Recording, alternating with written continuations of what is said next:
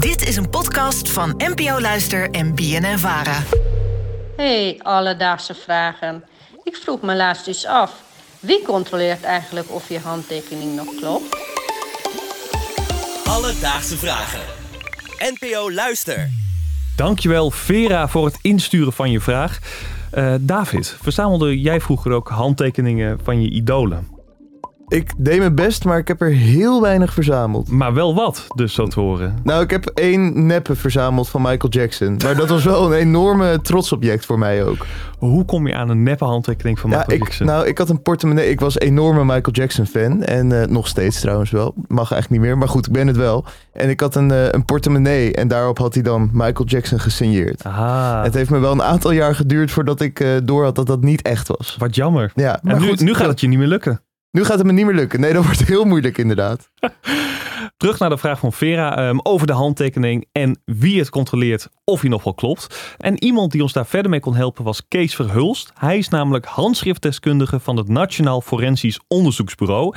Hij weet dus alles van handtekeningen en hij kan ook vertellen wie je handtekening controleert. Ja, dat ligt eraan waarvoor je je handtekening uh, zet. Bij de postbode aan de deur wordt die verder niet uh, gecontroleerd. Je kan daar gewoon een krabbel uh, neerzetten. Op een tablet is dat tegenwoordig. Maar uh, bij de bank, dan moet je vaak met je legitimatiebewijs naar de bank. En dan kijkt die bankmedewerker aan de hand van je legitimatiebewijs of je handtekening uh, klopt. Uh, bijvoorbeeld, je sluit een lening af. Je zet je handtekening, maar je vervalst die om later die lening uh, te ontkennen. Ja, dan wordt er dus uh, uiteindelijk onderzoek ge- gedaan... omdat de andere partij, die wil natuurlijk geld k- krijgen per maand. En als jij dan niet betaalt en jij gaat zeggen... dat is mijn handtekening niet...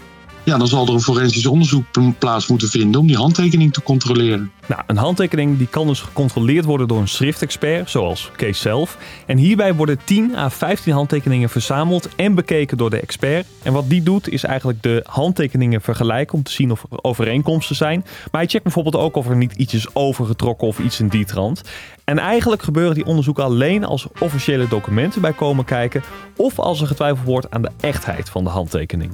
Ik kan me even niet voorstellen, wanneer vervals je een handtekening? Gewoon als je namens iemand anders een handtekening wil zetten bijvoorbeeld. Ja, kan denk ik voor alles zijn. Voor uh, identiteitsfraude of, of uh, fraude als je een hypotheek wil, noem maar op. Grappig dat zo'n handtekening dan toch zoveel waard is eigenlijk, toch? Het is gewoon een krabbeltje. Uh, ja, op papier is het, ja haha, op papier, maar het is, het is inderdaad gewoon een no krabbeltje. Maar ja. uh, er zitten uh, flinke consequenties aan uh, ja. bepaalde krabbeltjes.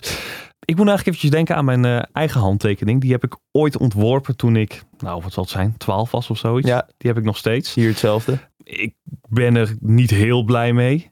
Uh, ik vind hem niet geweldig. Mijn handschrift is heel slordig. Ja. Hij ziet er eigenlijk niet uit. Uh, ben jij nog blij met die van jou? Nee, ik ben er niet heel blij mee. Nee, ik ben er niet trots op. Sterker nog, als ik hem moet zetten... dan schaam ik me ook vaak wel een beetje. Als ja. ik bijvoorbeeld, weet ik, van het gemeentehuis of zo mijn handtekening moet zetten... heb ik ook het idee alsof ze een beetje raar naar me kijken van... joh, serieus, is dit je handtekening? Ja, nou, ik heb een beetje hetzelfde. En nou ja, daarom vroeg ik eigenlijk voor mensen zoals wij aan Kees... kun je je handtekening ook veranderen op latere leeftijd? Ja, je kunt uh, op zich je handtekening uh, veranderen. Uh, dat kan ook gewoon uh, in Nederland. Alleen het nadeel is dat je dan een nieuw paspoort moet hebben... een nieuw rijbewijs... Je moet dan naar de gemeente toe, dus dat kost eigenlijk veel geld uh, om je handtekening uh, te veranderen. Maar het is, wel, uh, het is wel mogelijk dat je gewoon een nieuwe handtekening uh, maakt. Dat uh, gebeurt vaak als mensen gaan scheiden en vrouwen hebben de, of, of mannen hebben de uh, naam van hun partner in hun handtekening zitten. En ze gaan scheiden, willen ze daarvan af. Ja, dan kun je je handtekening veranderen in weer je eigen naam. Alleen moet je dan uh, nieuwe legitimatiebewijs uh, uh, aanvragen. En als jij dit hoort, Aaron, is jouw handtekening zo lelijk dat je al dat geld en gedoe ervoor over hebt? Nee, ik denk het niet. Nee, dat dacht ik ook. En jij? Nee, voor mij ook niet. Alledaagse vragen. Nou David, we hebben het net al eventjes gehad uh, over onze handtekeningen waar we niet heel blij mee zijn.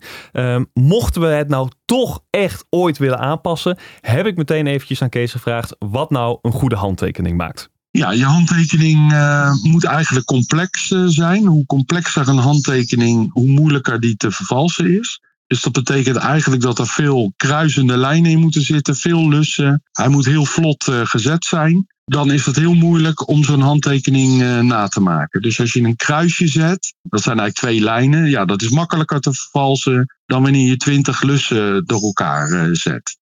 Ja, hij zegt dat het heel moeilijk is om na te maken. Maar als ik dit hoor, lijkt het me ook al heel moeilijk om dat überhaupt te maken. Ik denk dat ik het helemaal niet kan. Zo'n moeilijke handtekening. Nee, ik ook niet. En ik heb sowieso soms nu zelfs al het idee dat als ik mijn handtekening moet zetten, dat ik hem niet exact kan reproduceren. Nee, ik ook totaal niet. Misschien hebben we toch onbewust al een hele goede handtekening uitgekozen.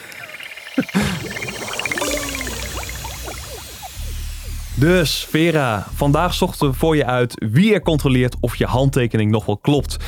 En eigenlijk is dat eigenlijk nooit iemand. Op pakketjes en onbelangrijke documenten maakt het namelijk niet echt uit wat je tekent.